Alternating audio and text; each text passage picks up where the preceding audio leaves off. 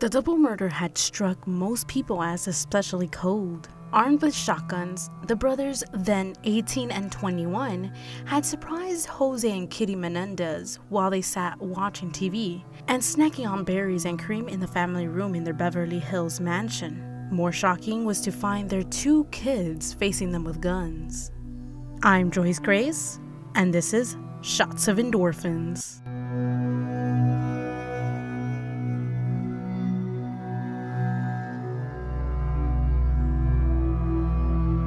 The Menendez brothers case is a very interesting and intense story in which had circled around all media back in the early 90s. So today I wanted to discern their story and what had happened. Now remember, all material was taken from different sources and is only used for informational purposes.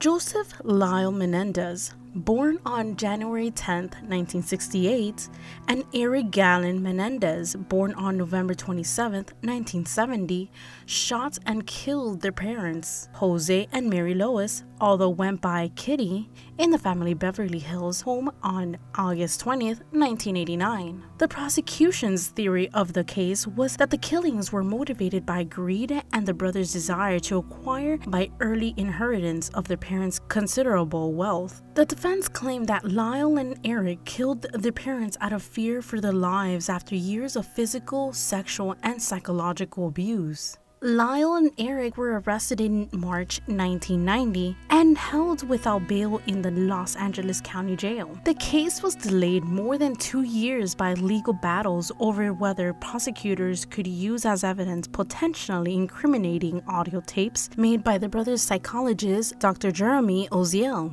Lyle and Eric were charged in Los Angeles County Superior Court with two counts of first degree murder while lying in wait and one count of conspiracy to commit murder. The prosecution sought the death penalty against both brothers. The trial court judge Stanley Weisberg ordered that the brothers be tried together in a single proceedings with two separate juries. The trial commenced on July 20, 1993 in the Van Nuys divisions of the Superior Court. The prosecution's key witness was Dr. Oziel, who testified that the brothers had confessed to the killings and discussed with him their motivations for killing their parents. Banned from the trial by the California Supreme Court was an audio tape recording of Oziel and the brothers in which they talked about the killings. The tape was later played for the jury's defense case. A deputy coroner testified that Jose and Kitty both died on multiple gunshot wounds. Jose was shot six times, Kitty was hit 10 times. Each of them had a contact wound to the head caused when the muzzle of the shotgun was held against the victim's head and discharged. They each also had at least one leg wound in the knee area. The prosecution argued that the brothers directed shots at their parents' left knees in order to make the killings look like a mafia hit. There was no apparent damage on either victim's kneecap itself. The prosecution presented evidence supporting their theory that Lyle and Eric killed their parents out of greed.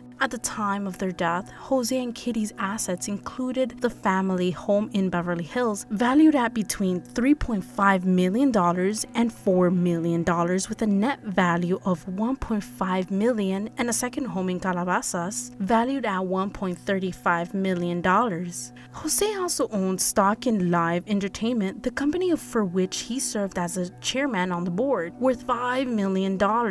Jose and Kitty originally prepared a will in 1981, naming their sons as the only beneficiaries. According to his brother in law, in June or July of 1989, Jose decided to take his sons out of the will because he was unhappy with their conduct. In particular, Jose was frustrated with their spendthrift habits, their lack of academic achievements, and certain incidents in which they had gotten into trouble. Jose made it known to the brothers that he was preparing to take them out of his will. It is unknown whether Jose actually prepared a new will before his death. In the absence of any new will, the terms of 1981 still withstood, and Lyle and Eric inherited Jose and Kitty's entire estate. In addition, the brothers each collected over $325,000 in life insurance proceeding after their parents' death. In the weeks and months following the homicides, both Lyle and Eric spent substantial sums of money. On August 24th, four days after the shooting, the two brothers went shopping together at a jewelry store in Century City, purchasing three Rolex watches and two money clips totaling over $15,000. Within a few months, they both rented units at an upscale condominium complex in Marina del Rey.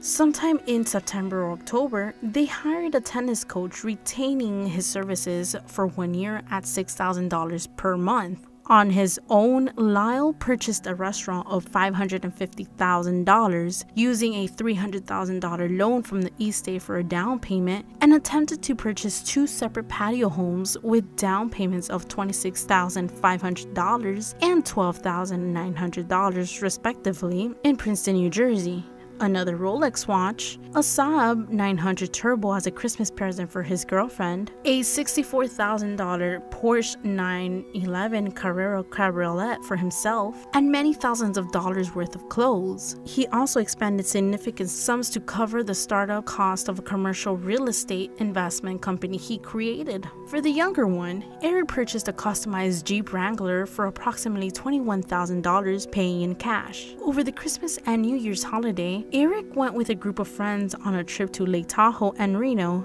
during which he gambled away somewhere between 5,000 to $8,000. Sometime in February of 1990, Eric paid the expenses for him and his coach to travel to Israel to participate in a tennis tournament. Also in February 1990, Eric went shopping for homes and made an offer of $1.1 million on a house in Marina del Rey. However, Eric was arrested on March 11th and the sale was never completed. A computer consultant testified that Lyle hired him to locate certain computer files related to Jose's will. Lyle's former girlfriend testified that Lyle asked her to give false testimony. In the weeks following the crime, both brothers advocated the theory that the killing of their parents was business related or was arranged by the mafia, according to some witnesses. These statements, along with the nature of the gunshot wounds, led detectives to pursue the organized crime theory during the investigation. The facts of the homicide were largely undisputed by the defense. Both brothers testified and conceded that they shot their parents to death on the night of August 20th, 1989. The position of the defense was that Lyle and Eric lived in fear of their parents due to a lifelong pattern of abuse. Lyle testified that both of his parents were physically and psychologically abusive abusive towards him throughout his life. He also testified that his father sexually molested him for approximately two years from the ages of 6 to 8. Eric gave similar testimony regarding abusive conduct by his parents. However, his testimony regarding sexual abuse at the hands of his father was much more extensive. According to Eric's testimony, his father regularly and severely molested him from the time he was 6 years old until the time of the killing when he was 18. The brothers also testified that events in the days leading up to the shooting caused them to fear for their lives. On August 15, 1989, it was a Tuesday, Eric told Lyle that he was being sexually abused by their father. On Thursday, August 17th,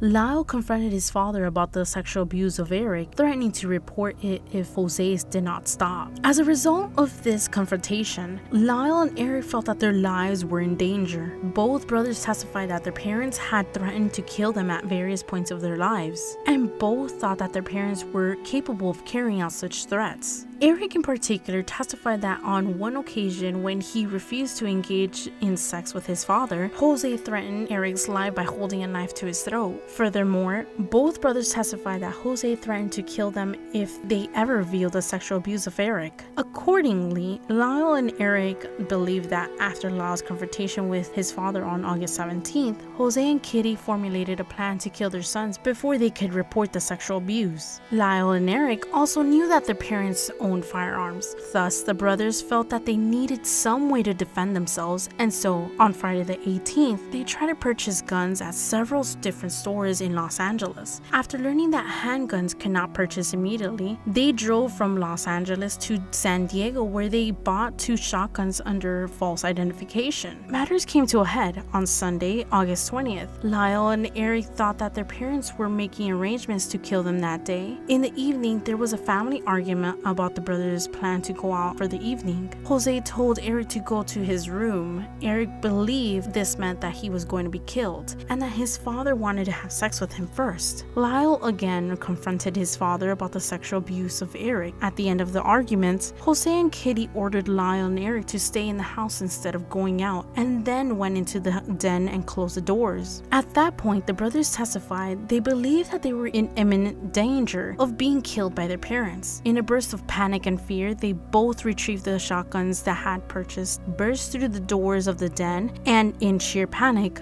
emptied their shotguns. The brothers testified that they felt sure someone must have heard the noise and called the police, but when no one came, they decided to gather up the shotgun shells, fearing that fingerprints on the shells might be detectable. The brothers then drove to a movie theater to buy tickets for the purpose of establishing an alibi. Following that, they set about finding a place to dispose of the murder weapons, ultimately depositing them in a secluded wooded area near Mulholland Drive. Later, they stopped at a gas station to discard other incriminating evidence, throwing the shotgun shells and blood spattered clothes into a garbage dumpster. Eventually, they returned home and made up preparations to call the authorities. They agreed to tell the police that they were at the movies at the time of the killing and discuss the details to ensure their respective stories corresponded. Lyle then placed a call to the police and they went outside to wait. When a patrol car arrived, the brothers ran up to the officers, screaming and acting hysterically. When the brothers were questioned that night, they led the interviewing detective to believe that they had nothing to do with the killings. In addition to the brothers' testimony, the defense called a group of relatives, neighbors, and former teachers and coaches of Lyle and Eric who testified that Jose and Kitty were abusive parents. The defense also called several mental health and psychiatric expert witnesses who explained what effects the abuse had on Lyle The defense further called witnesses to attack the credibility of Dr. Oziel.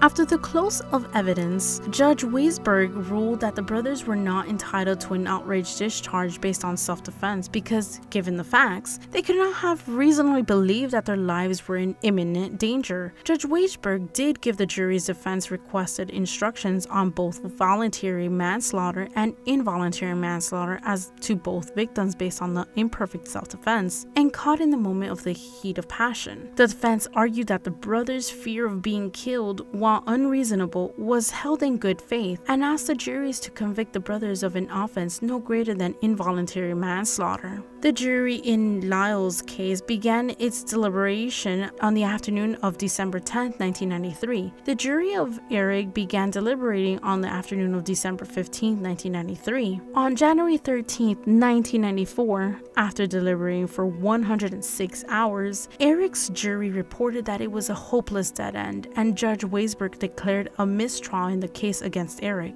On August 28, after deliberating for 139 hours, the jury in Lyle's case also reported being deadlocked, and Judge Weisberg declared a mistrial with respect to Lyle as well. Thereafter, the court began preparing for a retrial of both brothers. Judge Weisberg again ordered that the brothers be tried together in a single proceeding. However, that in the second trial, there would be a single jury for both brothers. The retrial began on October 11, 1995, again in the Van Nuys courthouse. During the second trial, the prosecution did not call Dr. Oziel. Instead, they played the audio tape recording early in their case. The prosecution did not call the deputy coroner who performed the autopsies and testified during the first trial, instead of calling a private pathologist who testified that Jose suffered four separate wounds and Kitty suffered nine. They also presented a new computer generated reconstruction of the killings and again introduced evidence of the brothers' post crime spending spree. The prosecution further presented evidence of so called escape plans found in Lyle's cell, as well as witnesses who testified that they had been asked by Lyle to fabricate evidence. Also, a family friend who was an attorney testified that on August 21st, the day after the shooting, the brothers went to his home to seek his assistance in locating and probating their parents' will. They seemed particularly concerned warned about accessing their father's computer to find out if it contained a new or amended version of the will. When the attorney suggested that, that perhaps the will was kept in the family safe,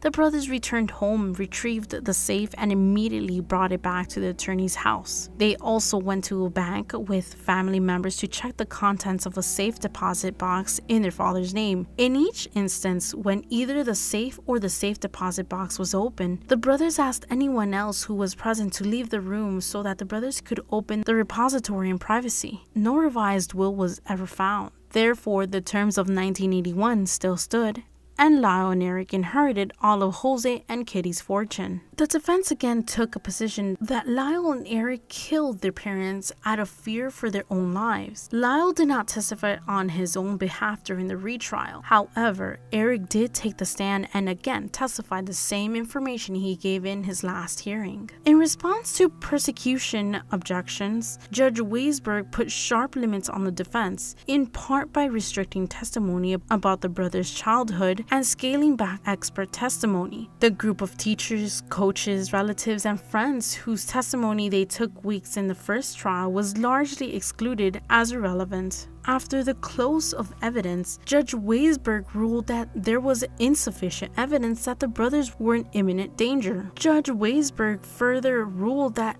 he would allow the juries to consider a voluntary manslaughter verdict in the killing of Jose based on the theory of heat of passion, but ruled out that option in the killing of Kitty, finding that there was insufficient evidence of provocation on her part. Accordingly, Judge Weisberg refused to give instructions on manslaughter to Kitty. In closing arguments, the defense asked the jury to acquit both brothers in the killing of Kitty and to convict them in and to convict them of voluntary manslaughter in the killing of Jose. The case was given to the jury on March 1, 1996. On March 14th, Judge Weisberg replaced two jurors due to medical reasons and ordered the jury to begin its deliberation anew. On March 20th, 1996, after four days of deliberation, the jury returned its verdict, finding both brothers guilty of two counts of first degree murder and one count of conspiracy to commit murder. The jury also found true the special circumstances allegations that the brother committed multiple murders and committed the murders while lying in wait.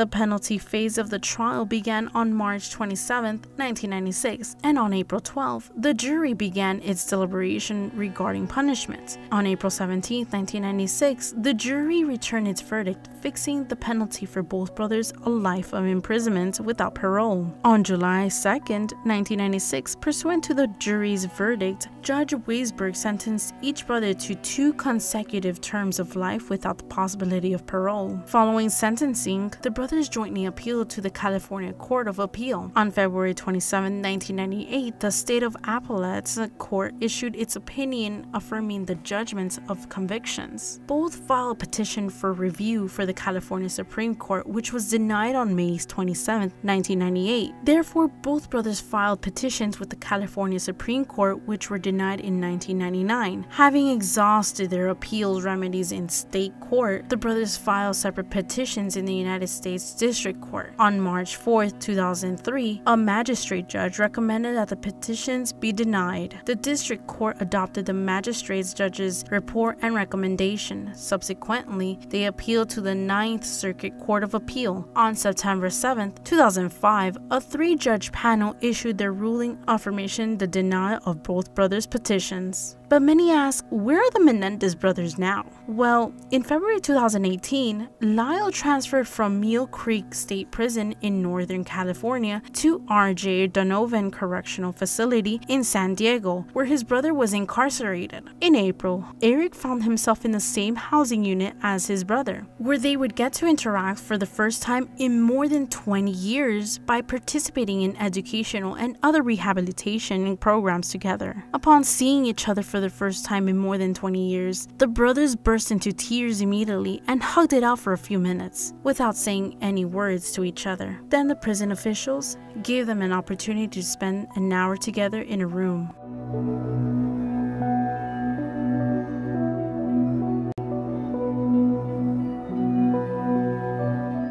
But before I finish, it seems that the Menendez brothers have a new generation of defenders, which you can find on Instagram and TikTok. A thousand accounts across TikTok have been dedicated to freeing the convicted brothers. These new groups of supporters have been sending letters to Governor Gavin Newsom and the Los Angeles County DA George Gascon to try and get them to take a second look at the Menendez case and free the brothers. One fan said, They didn't do it for the money, she continued. They didn't, you know, do it because they hated their parents. They wanted the abuse to stop. I don't know. After the whole story, it's a bit of a difficult situation. When you see after so many years have passed, they might be different people with different mindsets. Everyone changes within years. You're not the same person when you were 18 and are now 40 or 50 years old. Either way, I will leave this open for y'all's interpretation.